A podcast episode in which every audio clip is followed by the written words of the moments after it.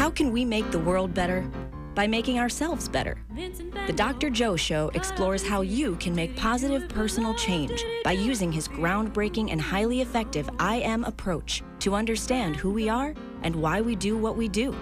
Your small changes can have big effects. Join us now for the Dr. Joe Show with Mark Stiles of Stiles Law and your host, Dr. Joe Shrand. Ladies and gentlemen, welcome to the Dr. Joe Show.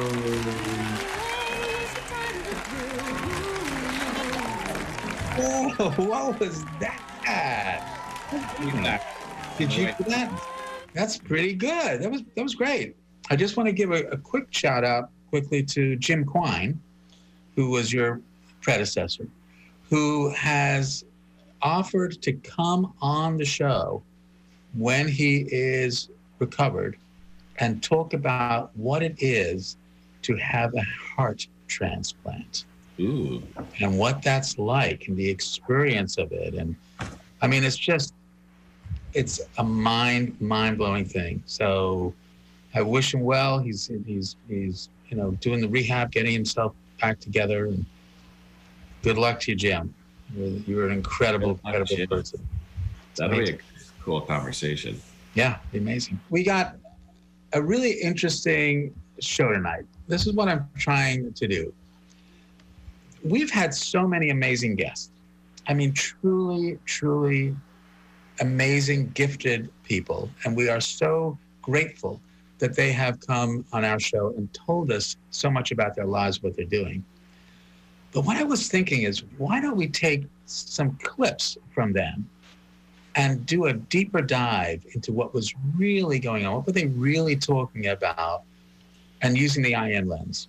And just to remind people, the IM is the IM approach, and I created it back in 1982. And the idea is no one's broken, no one is sick. We are all doing the best we can at every moment in time. It is our current maximum potential with the potential to change in the very next second to another I am. This is who I am. I matter. But we're influenced by four domains. No one's going to argue your home domain has had an influence on who you are. And then there's the social domain, which is the rest of the world. And these two domains are outside. And the internal domains are our biological domain of our brain and body, and what I call the I see domain. How do I see myself? How do I think other people see me? And these four domains interact all the time, but I truly believe we respond to them the best we can.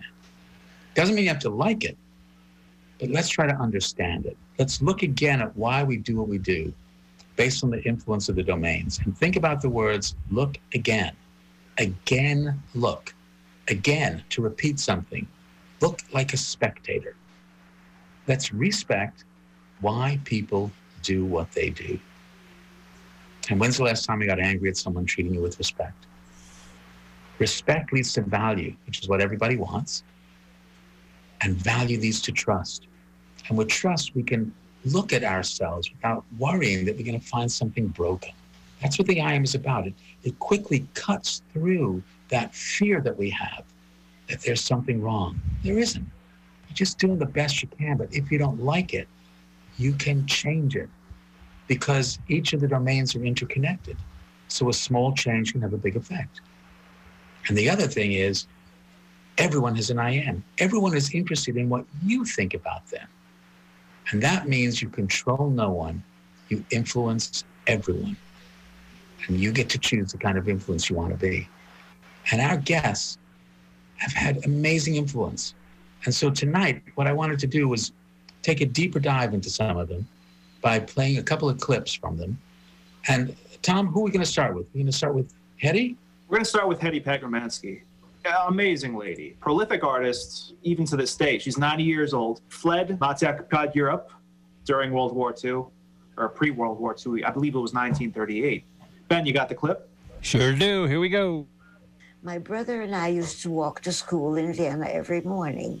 And in a building, these were apartment buildings, and in an apartment building on the side, there were some young women who always waved at us. They even came down once with chocolate for us. And the stormtroopers, a group of stormtroopers, began to walk through the streets one morning. And I don't remember seeing them, but those girls did. And one of them had a boyfriend who was with the Nazi uniform, and he was there.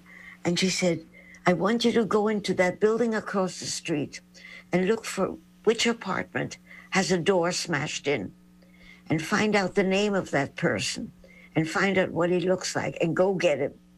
And he said, I can't do that. She said, Go. And he went and he found the broken door in my parents' apartment and said to my mother, What's the, I am the boyfriend from the girls who always wave at your children. What does your husband look like and what's his name? And she said, His name is Jacob Kellman, and he's short and has red hair. They walk through the streets for every group were Jews. It was only men who were gathered at that time. And he would go up to them and say, Who's Jacob Kellman? And they kept walking and looking into groups until one had my father in it. And he yelled, Come with me. And they walked my father. He, either he or there were two, I don't remember that part of the story. They walked him until it became dark. And then they had a friend, and they took him to that friend's room. And the next morning, my father came home. And I'm alive because all people of a different group do not have to be evil. Because these people risked their lives. Yes. So I'm glad you asked me about that. I make sure if I speak in a school that I mention that because it is so easy to hate a group. And I don't want them to. Don't judge a Nazi by his cover. That's that's that kind of Mind blown. Yeah. Yeah, it's it's it's um, a goosebump kind of story, isn't it? I mean, really, getting goosebumps listening to Hedy. Hedy, who, who's an incredible painter, and who I just want people to know has her own Monday night show now on on Facebook Live, where she's painting Oh. and talking with people and doing some great things. And she says that we inspired her, which Really? is Awesome. incredibly generous of her. She's a remarkable person. So, what about this story? What what is going on here? it's an amazing message, right? Especially in like a a, a, a weird political environment that maybe we're in here in the United States, right? Where, you know, I don't like that group because they don't think like me. Well, do you not like the entire group, or do you? If there was a safe group to hate all of, though, it, do you think that it was her? Like she was so young at the time, so maybe she didn't build those kind of intense emotions toward them. But they that be it? Sort of, sort of uh, an innocence that never allowed rage and hatred to build up. What do you think? I think that's certainly possible. I, I think, um, I mean, children are not born racist and biased and, and hating. I mean, children are are born into the world with an understanding of peace. I mean, it's it's remarkable. I mean, there's there's a, a different integrity to a child. Um, and she was young. She was really young. I think she was what six, maybe seven, eight years old at the most. So there's that possibility.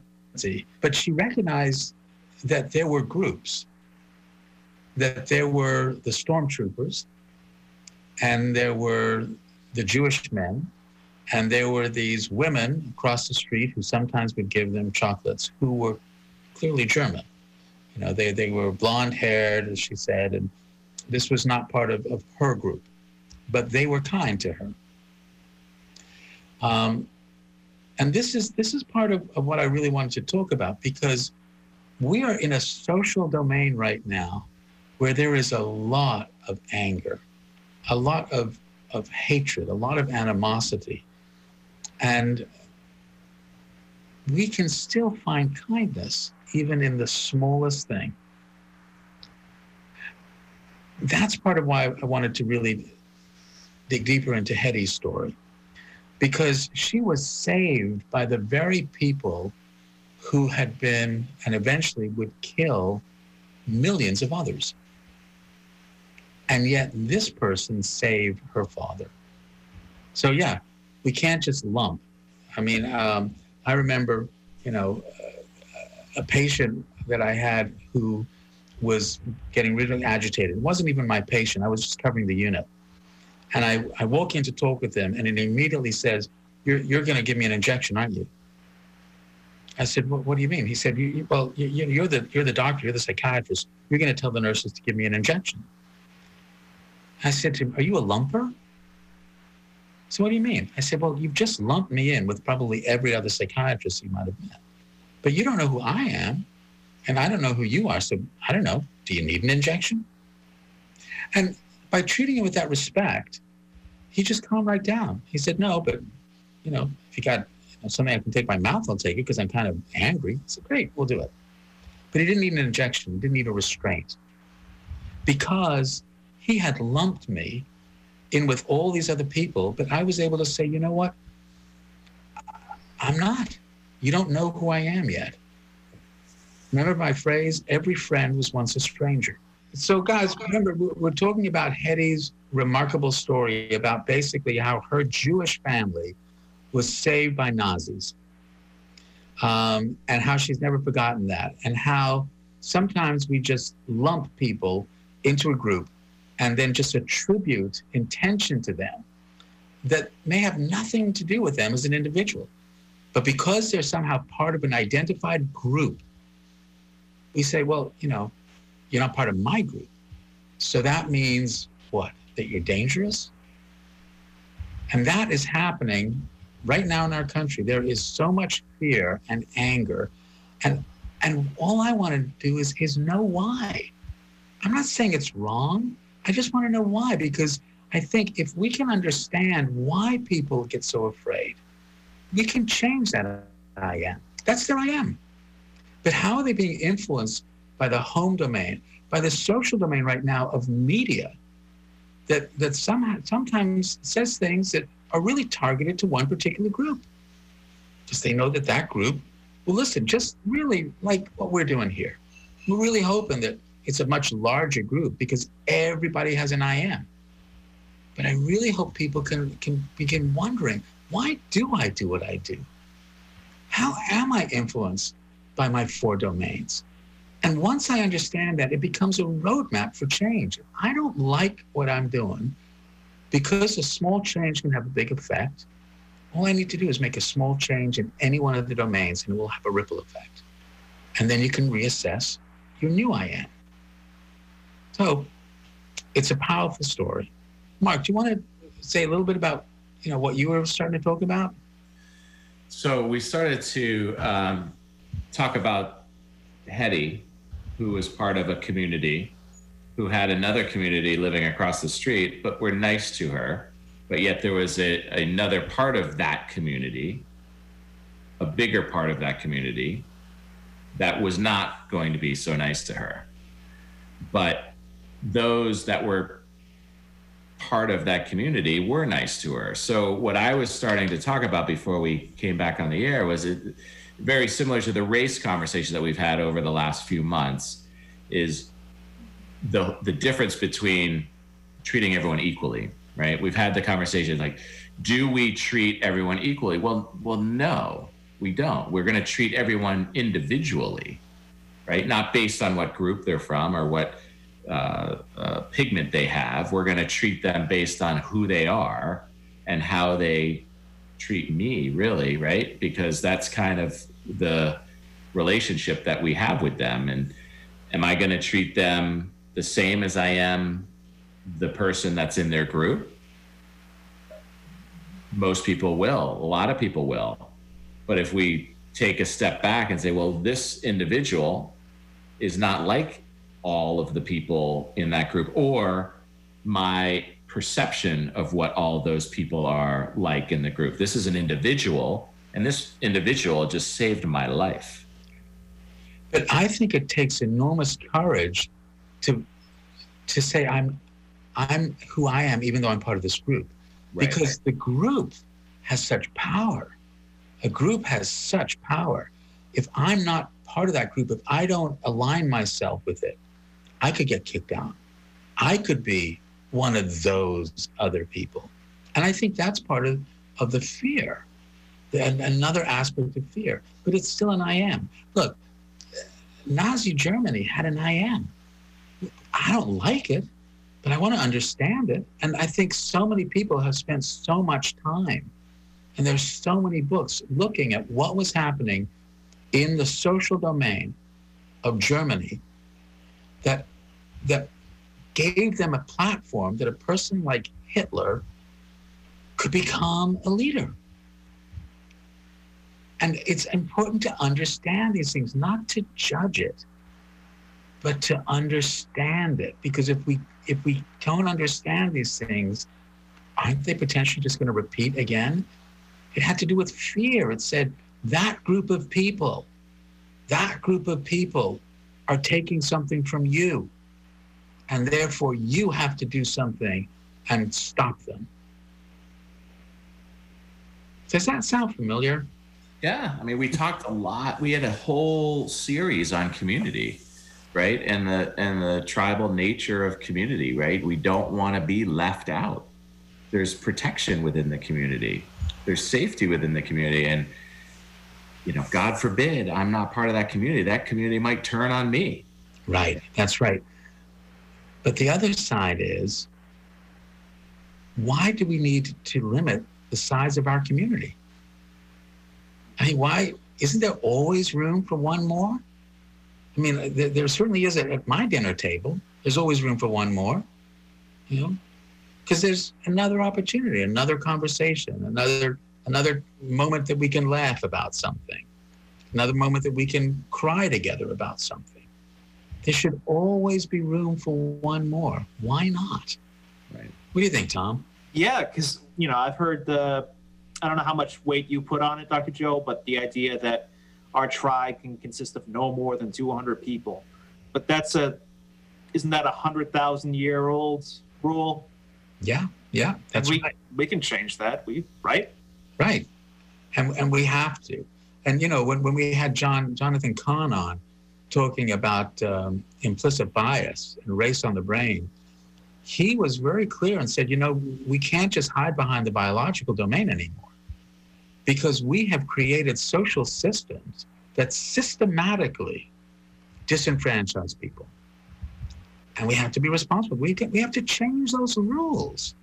Why would we need to do that? And then, and then when we do it, why are we so astonished that there's a whole group of people who feel disenfranchised. Well, of course they do, because that's what we created. So why can't we do something about it? And this is part of the value thing. I talk about this a lot, and I, I, I was thinking the other day. You know, everybody wants to feel valuable. And at any moment in time, we can remind someone of their value. I've spoken about this before. And then whenever you do that, you increase your own value. But we're really good also at devaluing. We're good at taking things away from people. And when we do that, we should not be astonished that the other person has a response because now they are feeling less valuable. And that activates the limbic system, my fight, flight, freeze response, because all of a sudden I'm in danger. So I was thinking, what if we just acknowledged that there are some times that we do that? It's our I am at times to make somebody feel less valuable, even if it's unintentional. But the way we can correct it is by giving them back something that we took, even if we didn't think we took it. I mean, I know uh, last week I really annoyed one of my family members unintentionally. I said something that got them annoyed. And I eventually, initially was defensive. I, I didn't mean to do that, I, you know. And then I thought about it. I said, you know what? It doesn't matter because they felt less valued. And even though it wasn't my intention, I will remind them of their value.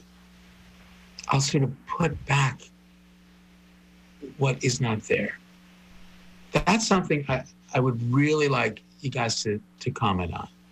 I mean, is that still selfish? Or is that saying this is altruism? This is this is us doing something to restore what was lost, what was taken. What do you think? Well, is there this is philo- more philosophical, but what is altruism if we get a sense of pride and a sense of satisfaction and a sense of value from it? Is it is is it is selfishness bad in that sense?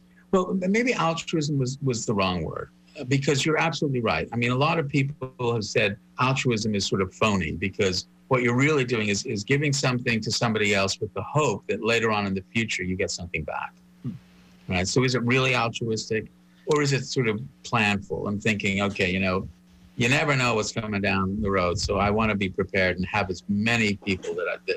And it's a good thing because I I never I never liked the sentiment that oh it's not about you though, just remember that. And I'm like, isn't it? Anytime we get involved, of course it's about us because you have a role in this and you should feel good about it. That's a major motivation for a lot of people, and it's one that is beneficial, is it not? I go ahead, Mark. How how often is it a selfish motivation? I mean, it's you know we've talked about this with charity, right? You you you you feel good being charitable. You know you're doing good. Is it selfish to be charitable because of the great feeling it gives you? Perhaps if it's for attention. That's the only negative I, I, I can see. I, no, we've talked about this with respect to just limit it to oxytocin. You know, not not the look at me, I'm being charitable person, but the it feels so good internally to be charitable that it's almost selfish to be charitable. Right? So I'm going to be charitable so I can get that good feeling. Not that I'm going to get on the news and tell everybody how charitable I'm being, but the feeling, the innate feeling of of you know that positive emotion that you get from being charitable, is it actually selfish to be charitable? Well, I I don't know. I don't think that feeling pleasure is necessarily something that's selfish. I think I, I'm not sure it's selfish as much as the positive reinforcement that our brains have developed. Because if it didn't feel good to do something for someone else, we would not be able to survive as a social group. Right. We would just be, you know, isolated and competing and not cooperating, and it would be everyone for themselves. So it makes absolute sense that it feels really good when you help somebody else.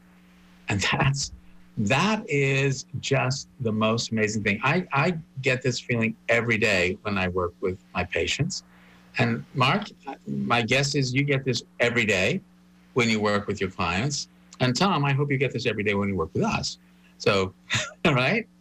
It does. It just feels great. And then, of course, there's Ben, uh, who who's helping everybody there in the studio. So, it's gratification, right? But but what we were talking about when we rolled into that or we backed into that was, you know, everything we do is arguably for self interest, self purpose, selfishness. Well, even if you're doing that's what that's what I was saying. So even if you're doing it for someone else, you, you may be doing it because it feels good. Right? Okay, so so this gets to the heart of a book by Richard Dawkins way back in the 1970s called The Selfish Gene. And his hypothesis, his thesis, was just that, Mark, that everything we do, everything is merely to get our DNA into the next generation. Uh, and that it's all selfish, and that everything comes down to these chromosomes and nucleic acids controlling things so they're just getting into the next generation. And you know what? I, I don't buy it. I don't buy it. And, and the reason, first of all, is genetic mutation. So chromosomes are not necessarily getting the exact same copy of chromosomes into the next generation. As a matter of fact, we know that if that happens for too long, that species, that whole group, cannot adapt. So it's not that I have to get my DNA into the next generation. What it is, is something that is about combining who we are. We are one group. And then we sort of divide into these little fractions. And that's what's happened now. But if we keep doing this, who's going to survive this? You know, I mean, we've got we've got the, the racial thing, uh, we've got COVID, and, and let's not forget climate change. You know, if we don't address climate change, none of the other stuff is going to matter. So there's groups forming, there's mm-hmm. lines being drawn, and uh, is everyone looking at everyone as their individual self or as their group? Uh, are we ready to really talk about this on the Dr. Joe show? We need a two-hour special at least. I will do two-hour special. you know what? Next, yeah. I, I think we'll. I think you know we can't always just sort of avoid it. So absolutely, that is part of what's happening. And there's there's division and there's fear and there's a sense that if one group wins, the other group loses, as opposed to saying, wait a sec, what does united mean? What does the United States of America mean? It's not the divided States of America, it's the United States. Because we came together for freedom. We didn't get it right immediately. A lot of people were disenfranchised. But I'd like to think that we're learning and we're growing and we're doing something about it. It, it, it is important, though, to understand why there is this division. If we don't understand it, we cannot change it. We cannot come together because one group will always feel that the other group has more or is trying to take something, as opposed to saying, This is what being united means. If you don't have enough, let me share what I have. We're all going to be happier. I mean, if I share something with you I get less anxious that you're going to try to take it from me. And you have less need to, to try to take something from me because I've already shared it. I, I, it may be that simple. Do we have another clip that we want to go to, Tom? We do. We have uh, one of my favorite past guests was Angela Callahan. In this current state, um, Dr. Joe, the main thing that I'm seeing is uh, a lot of um, discomfort, a lot of guilt. I think that people are processing differently now than ever before because they are hearing what is being said. And and the, the the discomfort for many of them is they are they are not comfortable with embracing this undercurrent term that is truth about our country that many people are racist. And that's a heavy word for people to take in. To, to be called a racist what is the first thing someone is going to say? I'm not a racist. Why would you call me that? So terms are important. So it's not about calling someone a racist, it's about calling out their behavior and giving the appropriate feedback so that they can make adjustments and changes. But you have to be open to that feedback. Hmm. Yeah, thank you, Angela. It's just such such a great insight for all of us. So, what do you guys think about this one? George Floyd really did open, in the most accurate sense, Pandora's box because, yes, we're dealing with all these negative emotions, but now we have truth. It's like what we have in front of us is undeniable that there our systems in place. It doesn't have to be as dramatic as a cop's knee on a man's neck. It can be things like being removed from the voter rolls all of a sudden because, oh, we thought you moved, or having your house undervalued because you're a mixed race couple. We've seen these things, and it's too much of a pattern to deny. Now, you know, it doesn't have to be self flagellation, is I think was one of the best points we came on that night. Because guilt isn't a good word. If we're guilty, that's discouraging. We don't want to be involved. Well, it implies you did something wrong, right? If you're guilty, it implies that you've done something wrong. Which means you have less value through the eyes of others. I didn't do anything wrong. Hmm. Right? That was 400 years ago. I wasn't even there. Right? And yet, the comeback is, but you're still benefiting from it. The gears were never removed. So, So- what what I've seen since George Floyd is, you know, there's been conversations, right? We have to have a conversation, right? It it, it started, um, you know, it keeps coming out. Whatever pivotal moment that happens, um, let's have the conversation, and it never really finished. I think I really hope the conversation finishes or at least gets really deep because I think up until now, even as soon as Trayvon Martin and uh, you know in the recent years, right, Rodney King, right, they're, they're, we're gonna have the conversation about race. Well, started, but they it never really got into a deep dialogue. It's Here, trust dispense. it's happening. Like the, the, the conversation is being forced upon everybody to sit down and pay attention. Don't just brush this off like, no, no, no, no. There, there's no such thing as racism. No, no, no, no, no. That's that that's that's over now. That that doesn't happen in our community. That that that's not right. They're they're that that's being overblown. Well, no. Here are a lot of people that are standing up and saying, pay attention, listen to me, hear what we're saying, and think about what we're saying as opposed to blocking it out and ignoring. And going back then, is that being used as part of a political platform to divide the country? Race? Yeah. I mean, we're trying to bring it together, but aren't some people saying, hey, you know what? Uh, this is what has been uncovered in the United States. I was having this, this chat with someone saying, you know, I, I don't want to just suppress these things because it just is going to go underground and it's going to fester. And now we've seen that it's been there all along, but somebody said it's okay to do it. And it's been sanctioned and it's been given a credibility and a platform. And it's scary because it is part of the dark side of who we are. It's still an I am.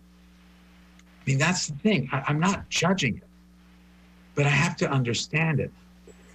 Why are people of one group so angry and afraid of another? You know, why? What happened?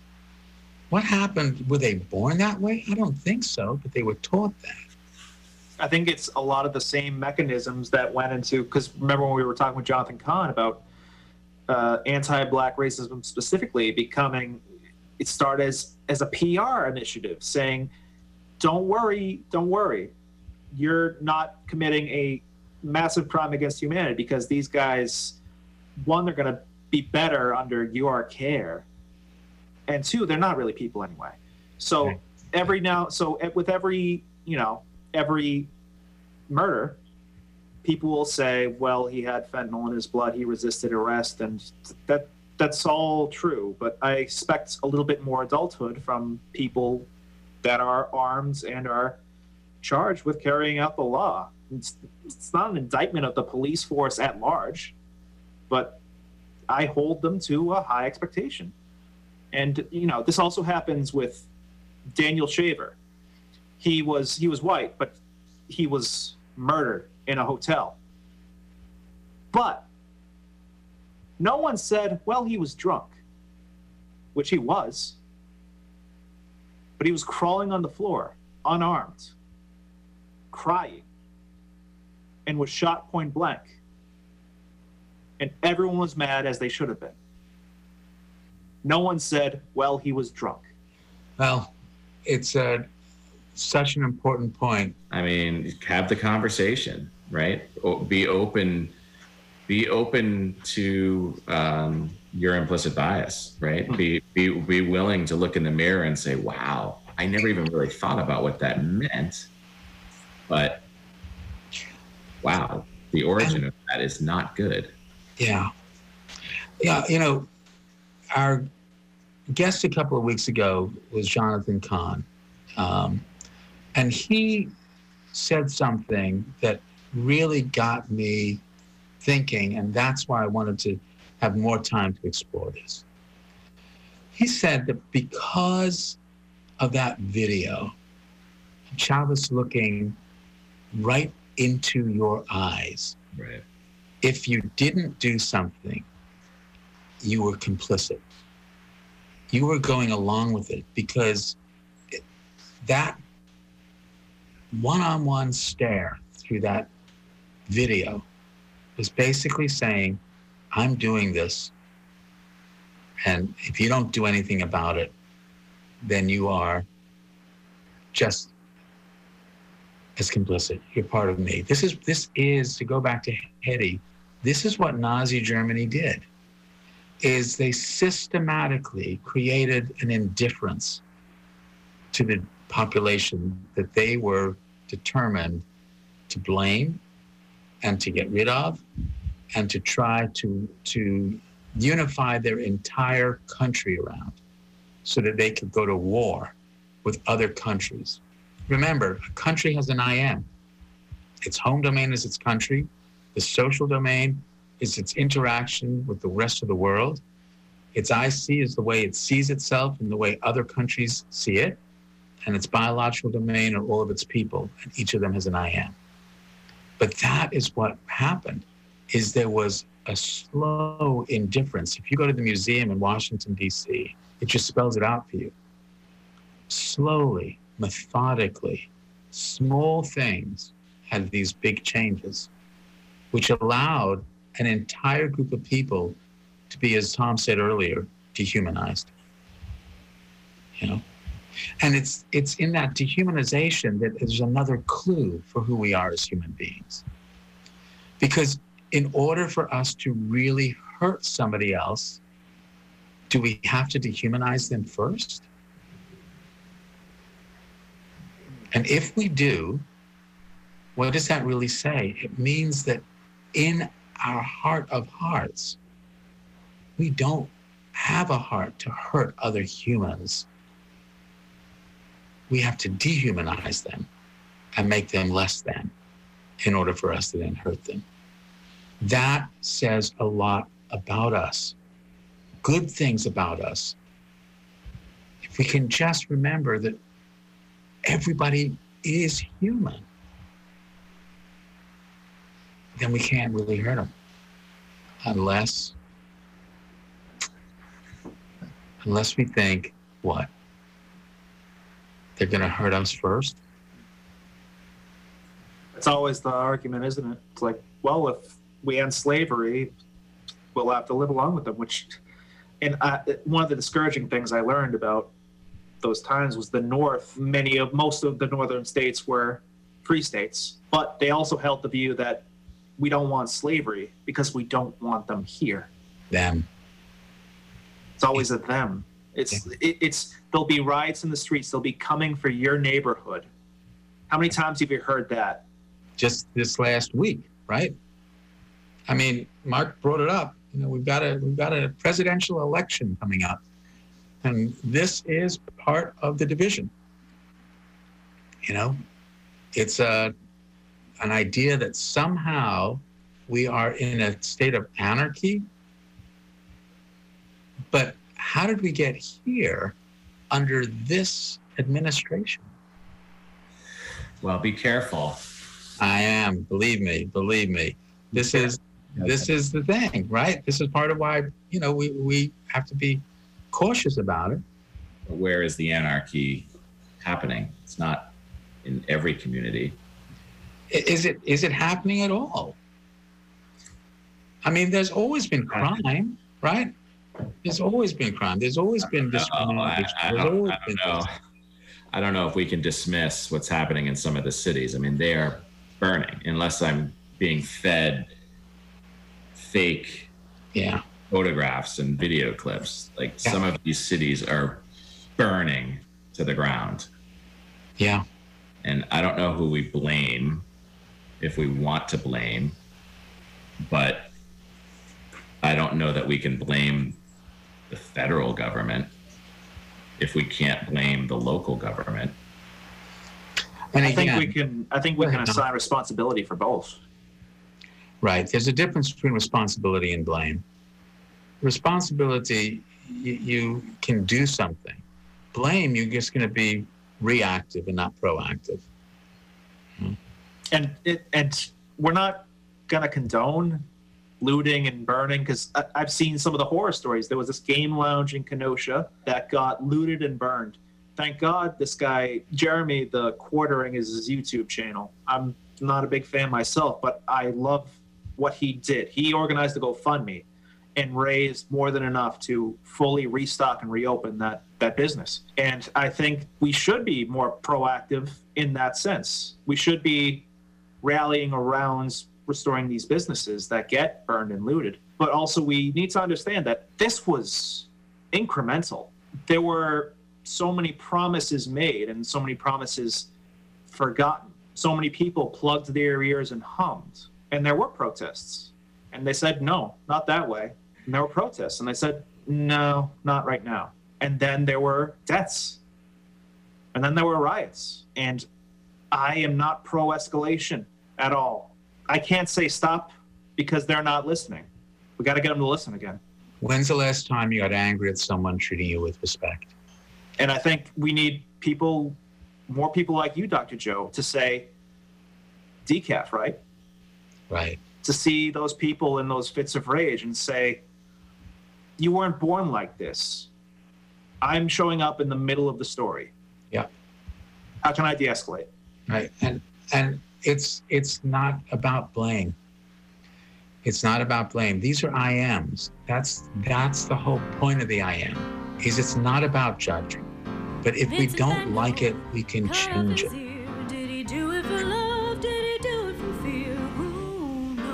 So we will change it. And we'll be back next week, folks. Thanks a lot. Really enjoyed this. Mark, Tom, Thank you, see you next Joe. week.